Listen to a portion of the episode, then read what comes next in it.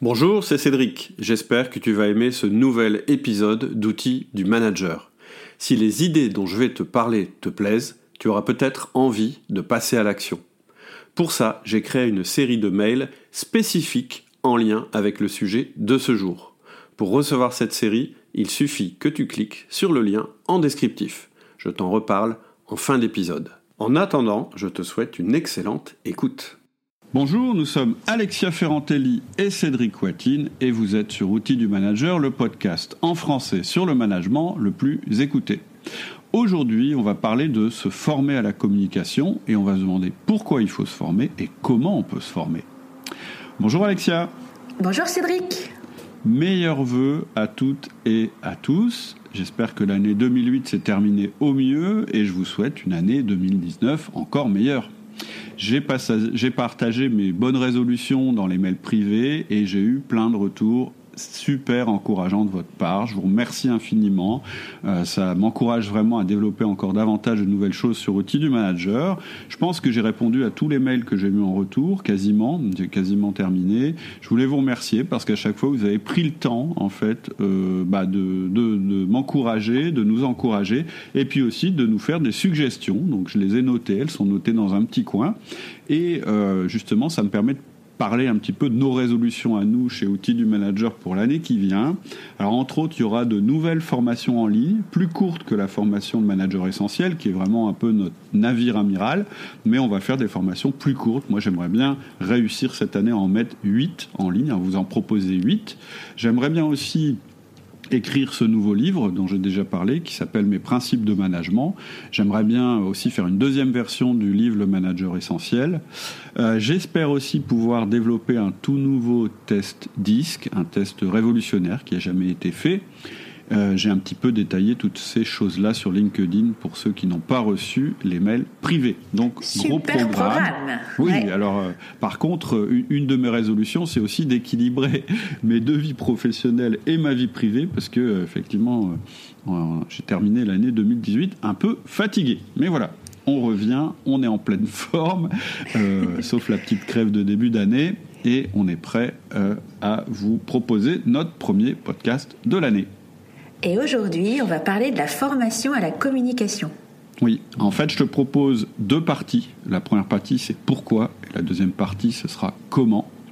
Et j'aurai quelque chose à proposer, bien sûr, puisqu'on est chez Outils du Manager. Je te parlerai de la nouvelle formation qui va être lancée aujourd'hui. Alors d'abord, pourquoi se former à la communication?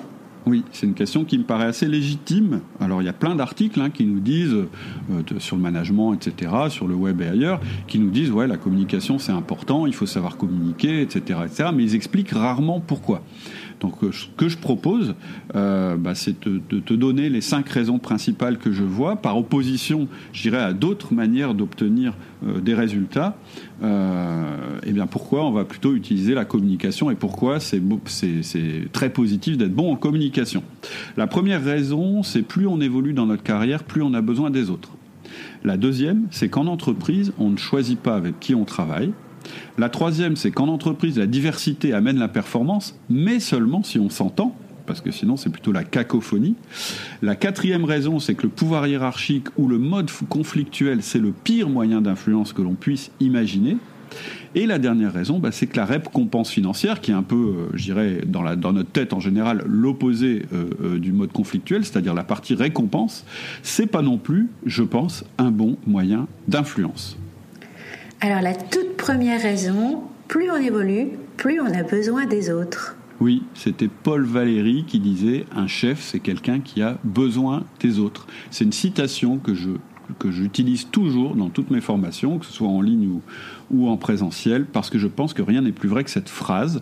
Je donnerai des exemples hein, dans les podcasts euh, qui va venir, euh, certainement celui de la semaine prochaine, de managers qui se sont plantés en fait en croyant que leur autorité leur permettrait de se passer de reconnaître l'importance et la différence des autres. En fait, je connais aussi beaucoup de cadres ou de managers qui font une brillante première partie de carrière parce qu'ils ont une excellente expertise métier ou technique ou bien une très bonne connaissance marché ou produit, mais qui vont se mettre à plafonner ensuite parce qu'ils ne vont pas se rendre compte qu'en fait ce qui a réussi à assurer leur, euh, leur réussite dans un premier temps, jusqu'à maintenant, eh bien ça ne va pas leur permettre de passer à l'étape suivante. C'est-à-dire que en début de carrière, en général, plus euh, en, général en début de carrière, tu dépends beaucoup euh, des ce qu'on appelle les hard skills, alors que au fur et à mesure que ta carrière évolue, tu vas dépendre de plus en plus des soft skills. C'est-à-dire qu'on va avoir deux courbes qui vont se croiser.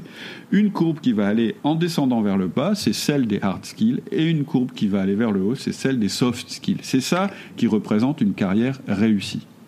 Et tu peux nous rappeler ce que c'est les hard skills et les soft skills? Oui, c'est vrai que c'est des termes américains, mais en fait en français, euh, je ne connais pas le, je sais pas s'il y a un terme équivalent.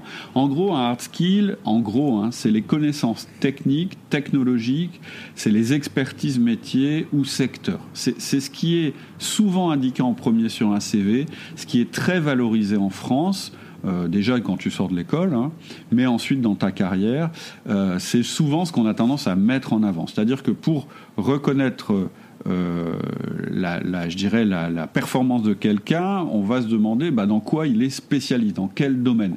Et c'est vrai que ces hard skills, c'est ce qui va nous assurer une légitimité vis-à-vis -vis de notre équipe ou de notre environnement dans un premier temps. C'est vrai qu'en général, quand on ne connaît pas quelqu'un, bah, on va tendance à, avoir le respect, à le respecter quand c'est la personne qui sait, qui connaît, qui a étudié, qui a une expérience ou qui sait y faire dans le domaine où on évolue que ce soit la vente, hein, que ce soit la compta, etc., on va toujours se dire, bah, celui qui a de la légitimité, c'est plutôt le mec euh, euh, qui connaît, qui a fait des études là-dedans, qui a une expérience là-dedans. Et d'ailleurs, souvent on est nommé manager, pas du tout parce qu'on est très fort en management, mais parce qu'on est le meilleur de notre équipe. Ça, c'est les hard skills. Les soft skills, c'est par exemple notre capacité à convaincre les autres, à se faire comprendre, à influencer, à fédérer, mais aussi à avoir une certaine discipline personnelle pour aller à l'essentiel dans notre travail, à faire la part des choses dans une situation, à analyser une situation, à décider, à s'organiser, se discipliner, etc. Donc en fait, les soft skills sont pas du tout dépendants du secteur dans lequel tu vas opérer. Et elles sont pas vraiment non plus valorisées officiellement, et pourtant elles sont extrêmement recherchées par les entreprises.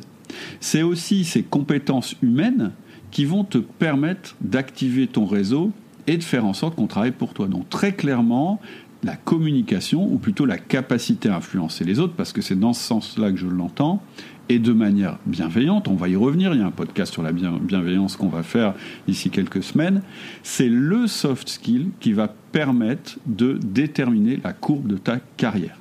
Et je pense aussi, d'une manière générale, que les soft skills, ce sont les compétences de l'avenir, parce que en fait, c'est des compétences qui vont te donner l'avantage concurrentiel le plus important. C'est-à-dire que c'est celles qui vont te servir le plus dans ta carrière et de plus en plus, et je dirais de manière permanente. C'est-à-dire que ce ne sont pas des compétences qui se périment facilement.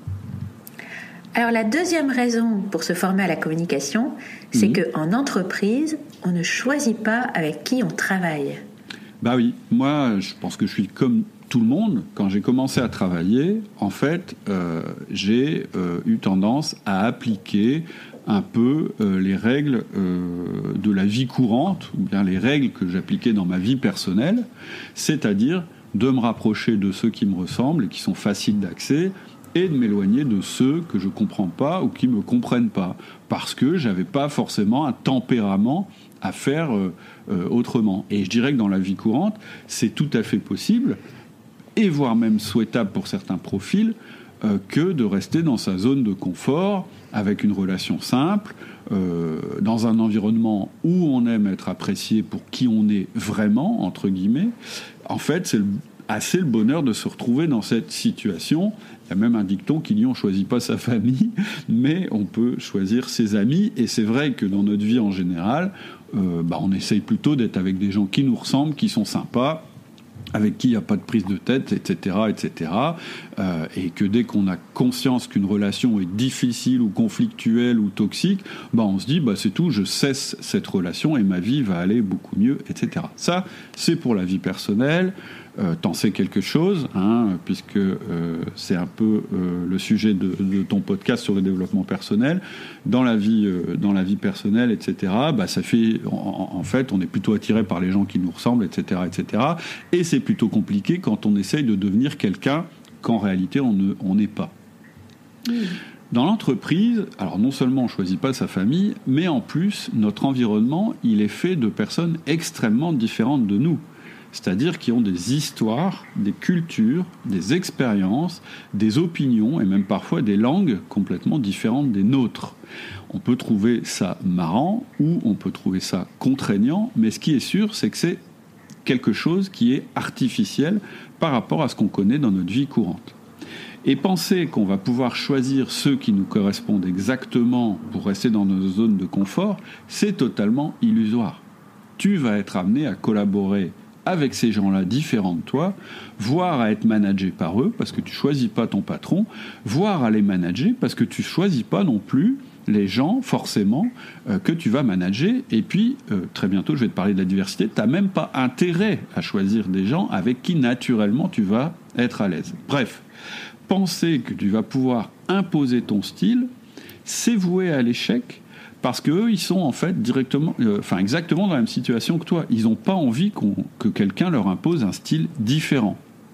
Donc, continuer à penser qu'on va être naturel dans l'entreprise, si tant est d'ailleurs que être naturel, ça existe vraiment, puisque dès qu'on est dans une relation, on n'est plus vraiment avec soi-même.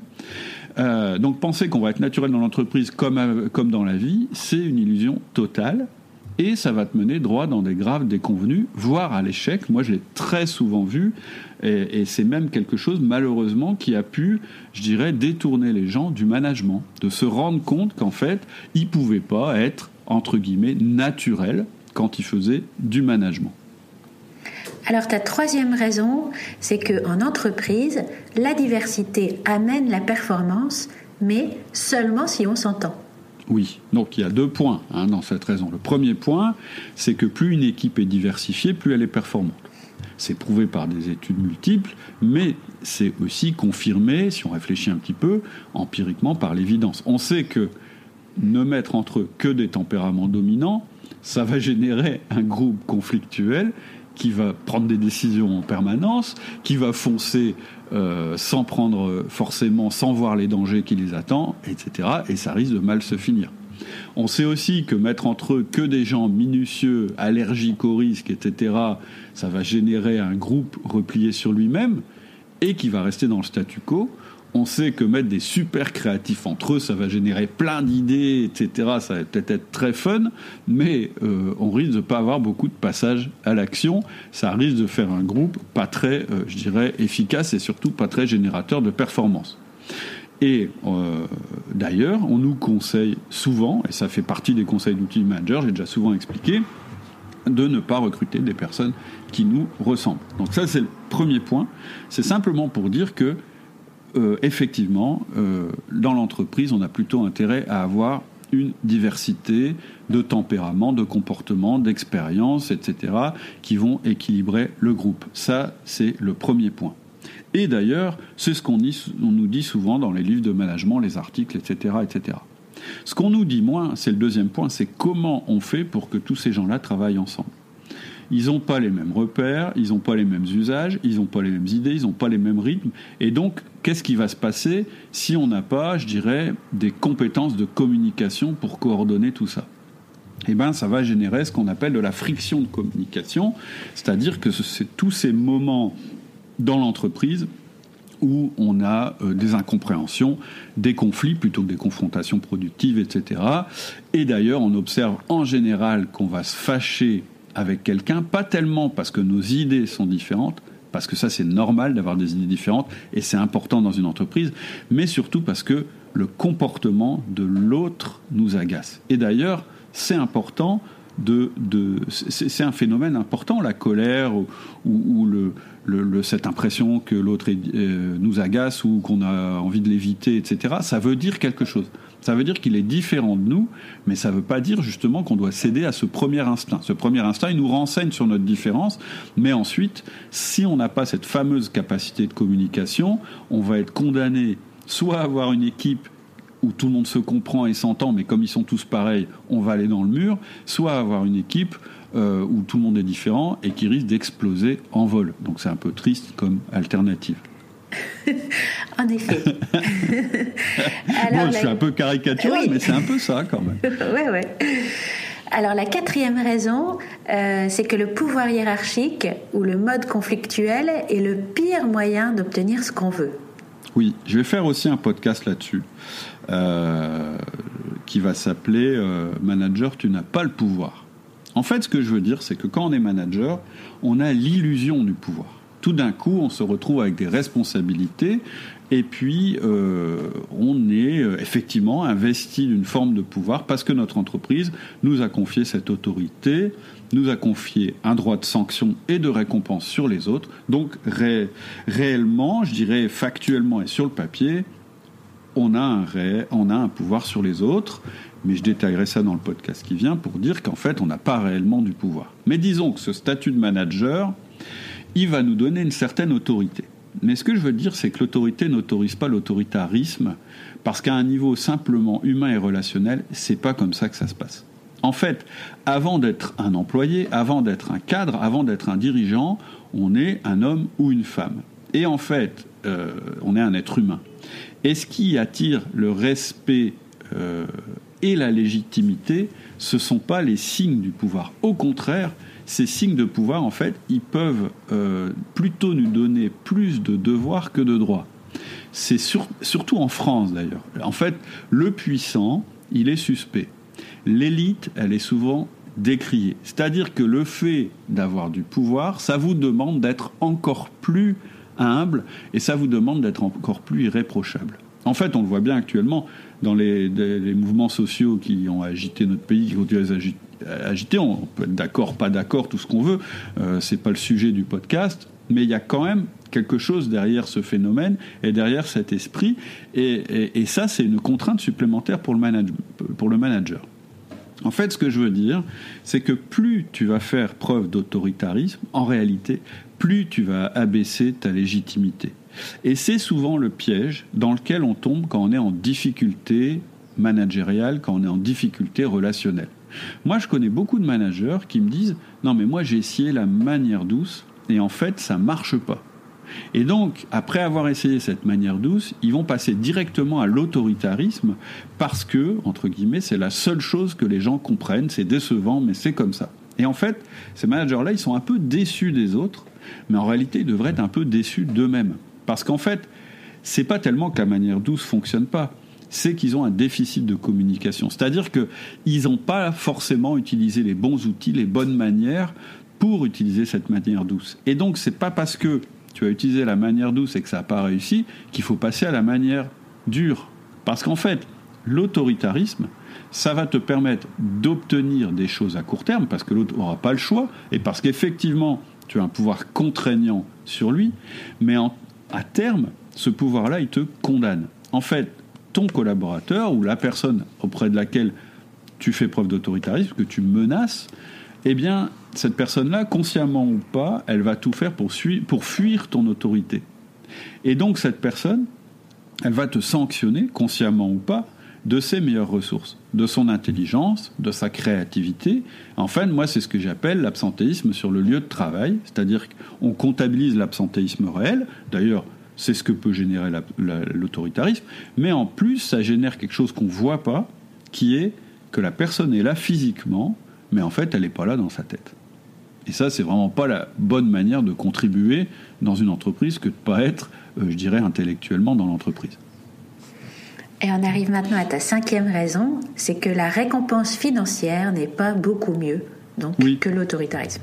Tout à fait. En fait, de toute façon, globalement, ce que je veux dire, c'est que je ne crois pas du tout, et puis c'est n'est pas juste une conviction, euh, intellectuelle, c'est je l'ai constaté euh, en entreprise, dans la mienne et dans d'autres entreprises, le système punition-récompense tel qu'il est euh, pratiqué dans l'entreprise traditionnellement, j'y crois pas du tout. En fait, ce système-là, il ne peut pas fonctionner parce que son fondement, c'est de partir du principe que le travail est tellement démotivant, pour pas dire un autre mot, qu'en fait, il faut mettre autour de ce travail une espèce de seconde couche, qui sont les sanctions, les primes, liée au résultat de ce travail. Comme si, en fait, on pouvait détourner l'attention de la personne qui travaille euh, sur un travail épouvantable pour l'intéresser à un système virtuel, celui de la sanction-récompense. Donc c'est complètement absurde.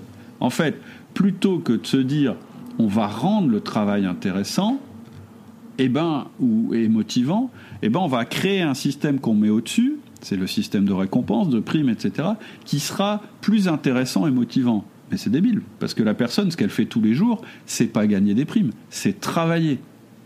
Et on sait, et donc c'est sur son travail qu'elle doit être motivée. Et on sait que là, l'ambiance, l'environnement, l'entente avec les autres, ce sont des facteurs extrêmement importants sans lesquels la motivation n'est pas possible. Et pour ajouter quelques arguments pour prouver que la motivation vient pas de l'argent. J'ai fait quelques articles sur le blog du site et sur LinkedIn que vous pouvez aller voir pour montrer, c'est tous les articles sur l'engagement, ou, pour montrer qu'il valait beaucoup mieux avoir des employés fidèles que retenus. En fait, un employé fidèle, c'est quelqu'un qui est chez vous parce qu'il est bien chez vous, et un, employé retenu, c'est quelqu'un qui reste dans ton entreprise parce qu'il ne peut pas être ailleurs. Et donc, le système de primes, ça ne fait pas partie des choses qui rendent les employés fidèles. Ça fait partie des choses qui retiennent les employés. Parce qu'en réalité, ils sont retenus parce qu'ils gagnent mieux leur vie au niveau euh, financier dans ton entreprise que dans une autre.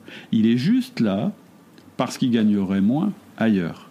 Et en fait, l'argent, ça agit un petit peu comme une drogue. En fait, pour moi, l'argent, par rapport à la motivation, c'est un petit peu comme la drogue par rapport au plaisir. Au début, ça peut motiver, mais pour que ça continue, va falloir augmenter les doses et donc continuer à en donner toujours plus, parce que ce qui est acquis ne motive plus.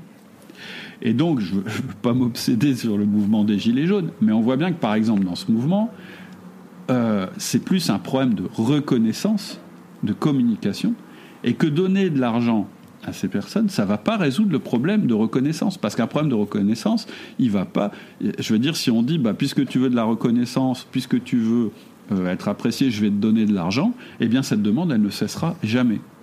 Et en plus, s'il fallait enfoncer le clou, je suis assez convaincu qu'on avance vers une période qui va être difficile financièrement, de crise financière. Et donc, je ne suis pas certain que ce système de donner de l'argent à nos collaborateurs pour doper les performances va pouvoir continuer très longtemps. Et donc je pense que c'est intéressant en temps de crise, pas seulement en temps de crise, mais particulièrement en temps de crise, de se poser la question de la motivation des gens. Donc là, là euh, euh, j'exagère euh, un petit peu, parce que ce n'est pas que la communication, il y a d'autres aspects, mais ça fait partie des aspects extrêmement importants. Donc, l'entente, la relation, l'ambiance, c'est des critères fondamentaux pour la motivation et la, performance. Je ne dis pas que ce sont les seuls, mais je dis que sans ces critères, tu n'auras, ça c'est sûr, pas la performance maximale de tes collaborateurs. Et ce qui est important de comprendre, c'est que chaque profil, en fait chaque personne, elle a une notion différente. C'est-à-dire que le mot ambiance, relation, environnement, ça n'a pas la même signification pour tout le monde. Par exemple, toi, peut-être que ambiance, environnement, toi, ce, qui te plaît, c'est un environnement hyper compétitif. Donc tu vas toujours être sur ce mode de communication-là. Et dans ton environnement, tu vas avoir des gens pour qui l'ambiance, la motivation, la relation, ça va être la sécurité. Donc tant que tu es sur ton mode compétitif et que l'autre est sur son mode sécurité, vous allez jamais vous comprendre. Et c'est pour ça que je dis qu'en tant que manager ou que cadre ou que quelqu'un qui a des relations dans l'entreprise, tu dois impérativement comprendre les autres, ce qui est important pour eux, et arrêter de regarder ce qui est important pour toi. Alors on en arrive du coup maintenant à ta deuxième grande partie, c'est le mhm. comment. Donc comment influencer les autres ben, En fait, la première chose qu'il faut réussir à effacer de sa tête, c'est que l'art de la communication est inné. Euh, qu'il y a des gens en fait qui sont doués pour ça et des autres qui seront jamais doués pour ça. Un petit peu la différence qu'on fait entre euh, introverti et extraverti. Alors c'est vrai qu'il existe des gens doués depuis toujours pour s'exprimer. Ça, je ne peux pas le nier. Euh, il y a des gens, bah voilà, ils arrivent et tout de suite, ils ont l'air plus à l'aise que les autres, etc. Ils sont peut-être nés dans une famille où c'est culturel, où on a le droit de s'exprimer, où on apprend à s'exprimer, etc. Euh, où on apprend euh, à avoir une certaine confiance en soi, ou bien ils ont eu une expérience quand ils étaient très jeunes qui les a prédisposés à être des communicants. Ça, ça existe, je ne peux pas le nier. Mais en fait, ce que je veux dire par rapport à cette croyance, ça n'est pas nier l'existence de ces personnes très douées. La première chose que je voudrais dire, c'est qu'avoir des capacités de communicant, telles qu'on l'entend en général, ça garantit déjà pas que tu seras compris de tout le monde et que tu as la capacité à emmener tous tes collaborateurs. En fait, souvent on confond extraverti et communicant. C'est pas la même chose. Moi, je connais bien des extravertis qui agacent prodigieusement leurs collègues un peu plus introvertis et qui seront incapables de les convaincre ou de les influencer. C'est pas parce que je cours à côté de Carl Lewis que ça me fait courir plus vite. Au contraire. Et donc ces personnes extraverties qui sont considérées comme des bons communicants, en général c'est des gens qui poussent le message. C'est-à-dire que c'est des gens qui ont peut-être une forte capacité à s'exprimer, mais c'est possible aussi qu'elles manquent d'écoute. Et on va voir dans un instant que la première caractéristique d'un communicant, bah, c'est sa capacité d'écoute, justement. La deuxième chose que je voudrais dire par rapport au fait que le fait de bien communiquer ce soit inné, c'est que mon expérience depuis 20 ans me prouve tous les jours le contraire. C'est-à-dire que la communication efficace, ça s'apprend très facilement. Et je dirais même que quand on s'intéresse vraiment au sujet, on est capable de devenir beaucoup plus efficace que quelqu'un qui ne compterait que sur ses capacités naturelles, même si elles sont importantes au départ. Parce qu'en fait, souvent, la découverte des outils de communication, ça va générer un enthousiasme. Euh, tu sais, l'enthousiasme qu'on a quand on découvre une nouvelle technique. Et, ça, donc ça va, et en plus, ça va permettre de débloquer des situations qui sont coincées depuis longtemps. Ce que je veux dire, c'est qu'en t'intéressant au fait de communiquer et en ayant les bons outils, c'est-à-dire qu'en vivant une expérience, euh, je dirais, positive, tu vas découvrir des choses qui vont te permettre de mieux performer, d'être mieux dans ton environnement. Tu vas savoir mieux communiquer avec une intention pour obtenir quelque chose. Et ça, c'est beaucoup plus efficace que de communiquer en général. C'est-à-dire que de se dire, bah tiens, je vais devenir un bon communicant, en fait, ça veut rien dire du tout. Comment tu vérifies que tu es devenu un bon communicant? Comment tu le valides? Bah, En voyant que tu comprends mieux les autres, en sentant qu'ils comprennent mieux ce que tu dis, et surtout en obtenant des résultats. Et donc, je vais faire une petite critique sur la plupart des formations à la communication, parce que moi j'en ai fait pas mal, elles sont souvent décevantes parce qu'en fait elles sont peu activables euh, au quotidien et souvent finalement assez complexes dans leur mise en œuvre. C'est-à-dire soit elles sont super complexes euh, et on se dit bah ouais mais moi je peux pas faire passer des tests aux gens enfin qu'est-ce que je peux qu'est-ce que je peux faire? En réalité j'ai rien rien d'activable ou soit elles sont simplissimes et en fait elles permettent pas en fait d'acquérir en fait une compétence sur le fond. Le plus souvent, elles sont pas pragmatiques et surtout elles sont pas orientées à action et c'est ça le problème en général. Alors on en arrive justement à ton prochain point.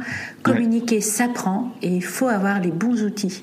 Ben oui, parce qu'en fait, forcément on est chez outils du manager, donc je ne vais pas dire le contraire, mais en fait moi je parle d'outils et de méthodes parce que c'est vraiment ce qui permet de comprendre à quel point c'est simple. En fait, globalement, bien communiquer, c'est trois étapes. La première étape, c'est de comprendre comment ça marche la communication et du coup d'avoir le mode d'emploi de la communication et de l'autre. C'est un peu la théorie de la communication, mais pas une théorie euh, super stratosphérique et théorique, juste une théorie pour comprendre comment ça marche. La deuxième étape, c'est d'avoir une technique pour identifier rapidement qui on a en face de soi. C'est-à-dire c'est ce qu'on appelle l'écoute. Mais en fait, l'écoute, c'est pas juste j'écoute, c'est j'écoute, mais j'écoute et j'observe certaines choses. Et à chaque fois que je vais observer une chose en particulier, hop, ça voudra dire quelque chose dans, mon, dans le système que j'aurais appris. Et la troisième étape, ça va être de modifier légèrement mon propre comportement, ma propre communication, pour qu'elle se mettent à parler à l'autre. C'est-à-dire que c'est la phase où on passe à l'action. Et en fait, c'est pas un truc très compliqué. C'est faire des petites modifications dans notre manière de nous comporter. Pas dans notre manière de penser, dans notre manière de nous comporter. Donc c'est ça les outils. Et ce que tu dis, c'est que communiquer, ça se pratique et qu'il faut avoir la bonne méthode. Ben oui, En fait, c'est ce que je pense dans tous les domaines de la formation pratique. Vous savez qu'outil du manager, c'est pas de la formation théorique, euh, c'est plutôt de la formation pratique, c'est-à-dire qui est destinée à engendrer un passage à l'action et donc un résultat tout de suite. Parce que si tu apprends un truc que tu passes à l'action et que tu n'as pas de résultat, en fait, ça t'encourage pas à continuer. Et donc, je peux faire, on peut faire autant de podcasts et de théories qu'on veut. Si tu passes pas à l'action, ça sert à rien. Tu resteras dans la position de celui qui sait, et puis qui sait que ça serait bien s'il passait à l'action, et puis qui sait comment ça devrait être la communication, mais en fait qui le fait jamais. Donc c'est pour ça, euh, en complément euh, des podcasts qu'on a déjà fait, que j'ai voulu lancer cette formation qui est basée sur le profil disque, dont on a déjà parlé dans d'autres podcasts, pour apprendre, mais surtout pour en fait passer à l'action.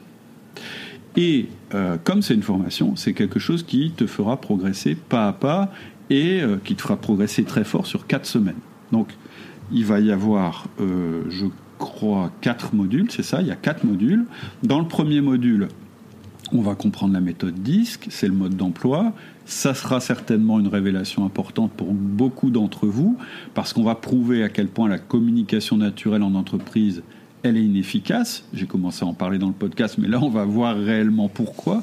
On va voir aussi à quel point il est impossible de de connaître les pensées des autres, mais on va voir qu'en réalité, c'est plutôt positif, parce que ce qu'on veut, c'est pas changer les pensées des autres, c'est obtenir ce qu'on veut, c'est-à-dire changer notre mode d'action pour influencer les actions des autres et pas du tout pour changer leurs pensées. Et on va voir aussi que bien communiquer, ce n'est pas jouer le rôle d'un autre, ah, on peut dire que c'est jouer un rôle puisqu'on change un petit peu notre comportement, mais c'est surtout modifier des petites choses dans notre propre comportement, des trucs assez simples pour tout changer. Ça, c'est le premier module. Donc, c'est de la théorie, mais c'est de la théorie très pratique. Dans le deuxième module, on va utiliser en fait l'outil que j'ai développé pour analyser en masse des gens dans ton environnement, pour que un petit peu la cartographie de ton environnement. On va faire ça ensemble comme si on était en laboratoire avec un outil.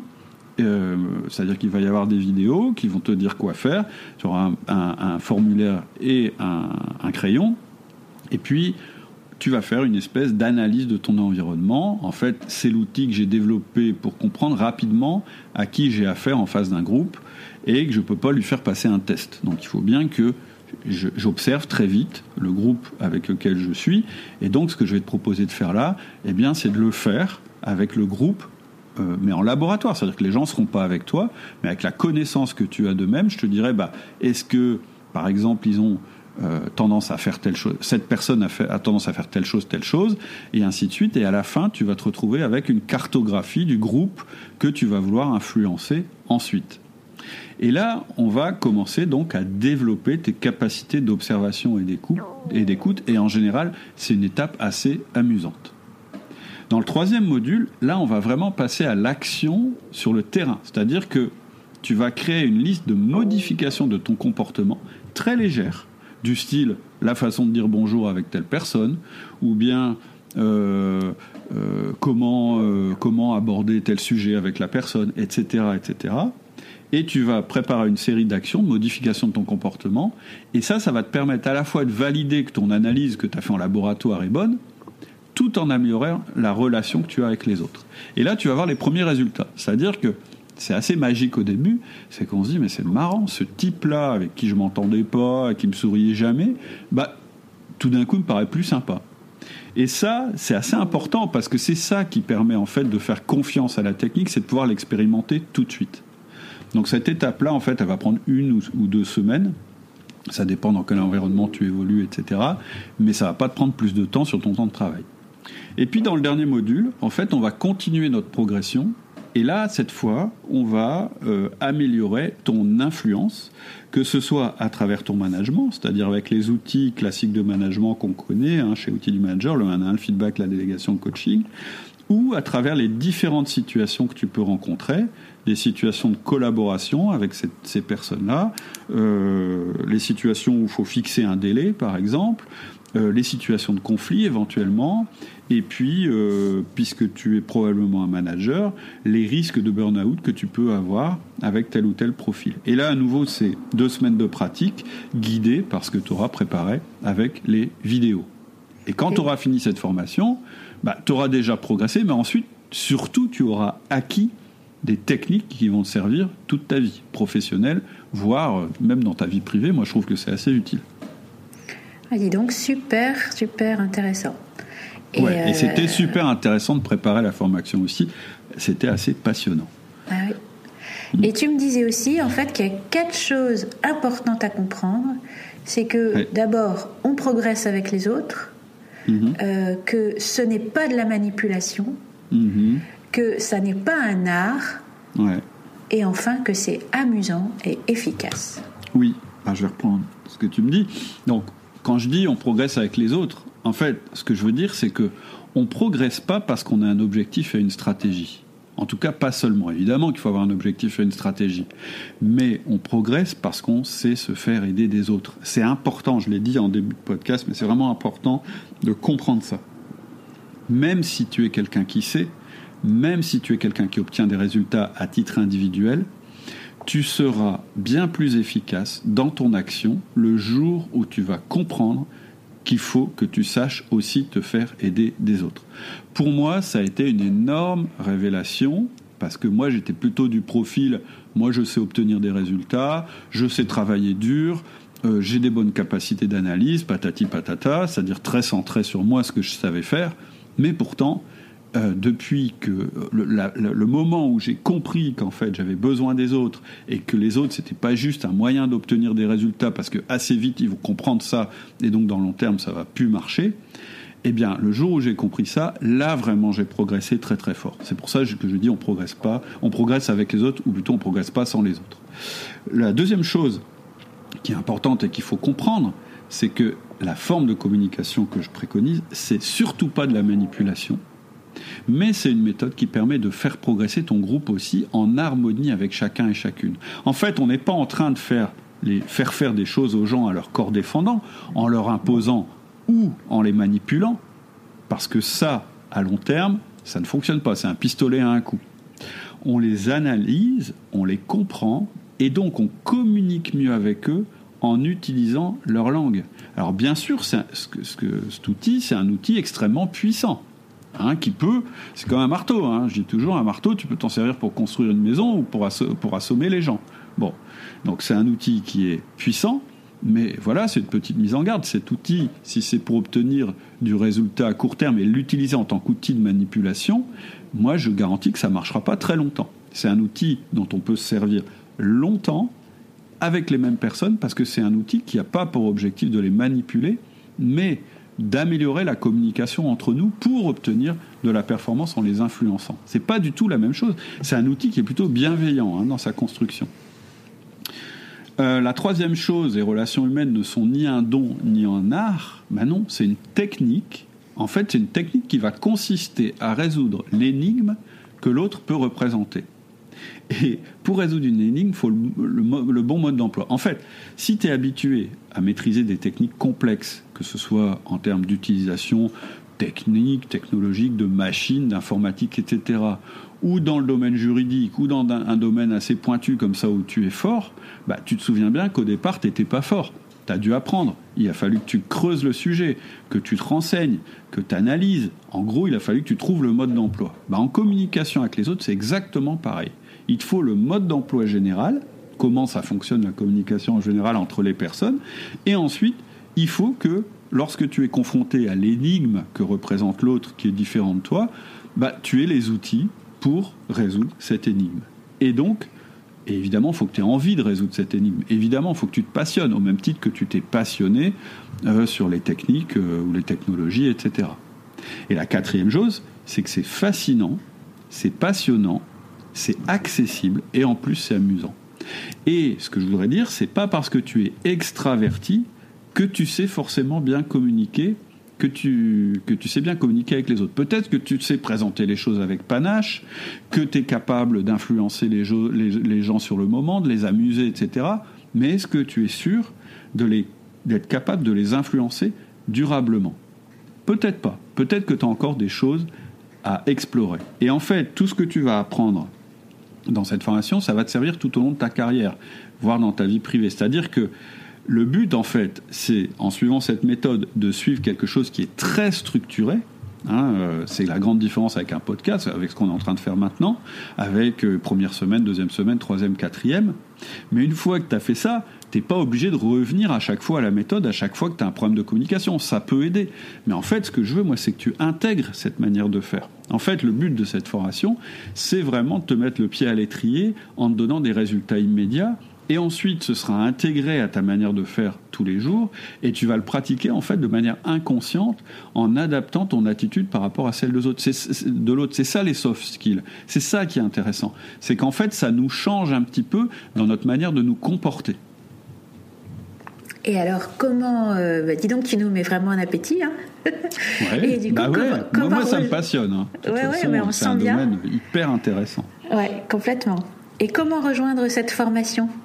Alors, je mets un lien en description du podcast. Donc, euh, quelle que soit la plateforme sur laquelle tu es en train de nous écouter, il faut que tu trouves le lien. Il y a, j'ai mis un lien dans la description. Alors, ça apparaît au-dessus, en dessous, ça dépend de la plateforme.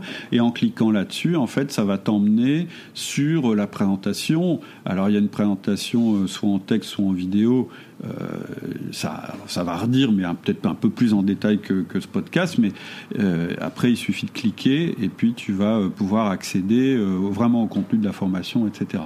Si tu trouves pas le lien là en descriptif, de toute façon, il est aussi sur le site. Donc notre site c'est www.outildumanager.com avec un S à outils et c'est dans le menu formation en ligne et la formation elle s'appelle, oui j'aurais peut-être dû le dire, c'est disque interaction, c'est-à-dire que c'est le disque, la méthode disque selon outils du manager et ça s'appelle interaction. Et pour lancer la formation, pour t'inciter à, agir tout de suite, eh bien, je vais faire un tarif exceptionnellement bas pendant 7 jours, pas un de plus. Hein. C'est-à-dire pendant 7 jours, je vais proposer la formation quasiment à moins 30% euh, de son prix euh, tarif. Et donc, je n'ai pas trop de scrupules à te dire de passer à l'action parce que je sais que c'est une formation qui te fera du bien et qui va faire du bien à ton environnement, ce qui est quand même un petit peu euh, le but euh, d'outils du manager. Donc là, on enregistre, on est le jeudi 10 euh, janvier. Je pense qu'on va publier le podcast aujourd'hui. Et donc la promotion à, 30, à moins 30%, elle va s'arrêter euh, le jeudi 17 euh, janvier prochain. Donc voilà, si ça t'intéresse, que tu as envie de passer à l'action, n'hésite pas, parce qu'en plus, il y a une, petite incitation financière, même si je le répète, c'est pas l'aspect financier qui doit te motiver avant tout, puisque pour moi, c'est pas un bon critère de, de motivation. Et la boucle est bouclée. Yes euh, Est-ce que tu peux nous rappeler les points que tu as abordés dans le podcast avant qu'on se quitte? Oui, alors cinq choses. Alors pourquoi se former à la communication? Parce que plus on évolue, plus on a besoin des autres. Parce qu'en entreprise, on choisit pas avec qui on travaille. Parce qu'en entreprise, la diversité, c'est ce qui amène la performance, mais il faut savoir manager cette diversité. Euh, parce que le pouvoir hiérarchique ou le mode conflictuel, c'est le pire moyen d'influence. Si c'est ton moyen d'influence actuellement, tu vas rapidement te retrouver dans une impasse. Et parce que la récompense financière, c'est pas non plus un bon moyen d'influence. C'est pareil, ça mène assez rapidement à une impasse.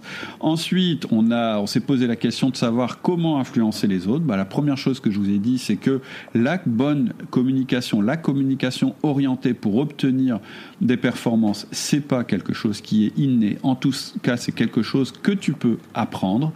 Et pour l'apprendre, il faut avoir les bons outils. Hein, et je t'ai expliqué qu'en fait, il y a trois étapes très distinctes l'une de l'autre, mais complémentaires. La première chose, c'est de comprendre le mode d'emploi de la communication.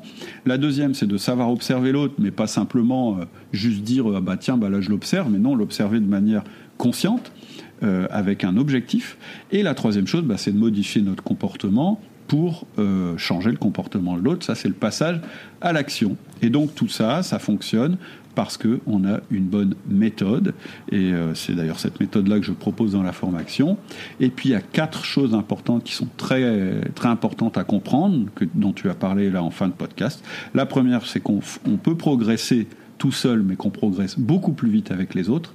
La deuxième, c'est que la communication, ça n'est pas forcément de la manipulation. La troisième, c'est que la communication, c'est pas un art ou un don, c'est une technique avec un mode d'emploi. Et enfin, la quatrième, et c'est vachement important, c'est que c'est extrêmement amusant et extrême, c'est à la fois amusant et efficace. C'est-à-dire que ce que je te propose de faire, ça va aussi, je pense, t'amuser. Au-delà de l'efficacité que tu vas rencontrer, je pense que ça peut t'ouvrir à, euh, ça peut développer une certaine passion chez toi, et ça c'est très intéressant de développer cette passion parce que c'est quelque chose qui va te faire progresser énormément. Ok, bah écoute, c'est voilà pour le résumé. te remercie. J'espère que tu as aimé cet épisode et que tu as eu des déclics et des prises de conscience. C'est l'objectif de ce podcast. Si c'est le cas et que tu vas aller plus loin avec moi pour passer à l'action, parce que sans action, la réflexion ne sert à rien, je te propose une série de mails spécifiques qui sont en lien avec le sujet abordé par cet épisode. Ils vont te permettre de bien ancrer les idées et de passer à l'action. Et si tu veux aller encore plus loin, je te proposerai une formation. Il te suffit de cliquer sur le lien en descriptif et de me donner ta meilleure adresse email. À bientôt. Salut.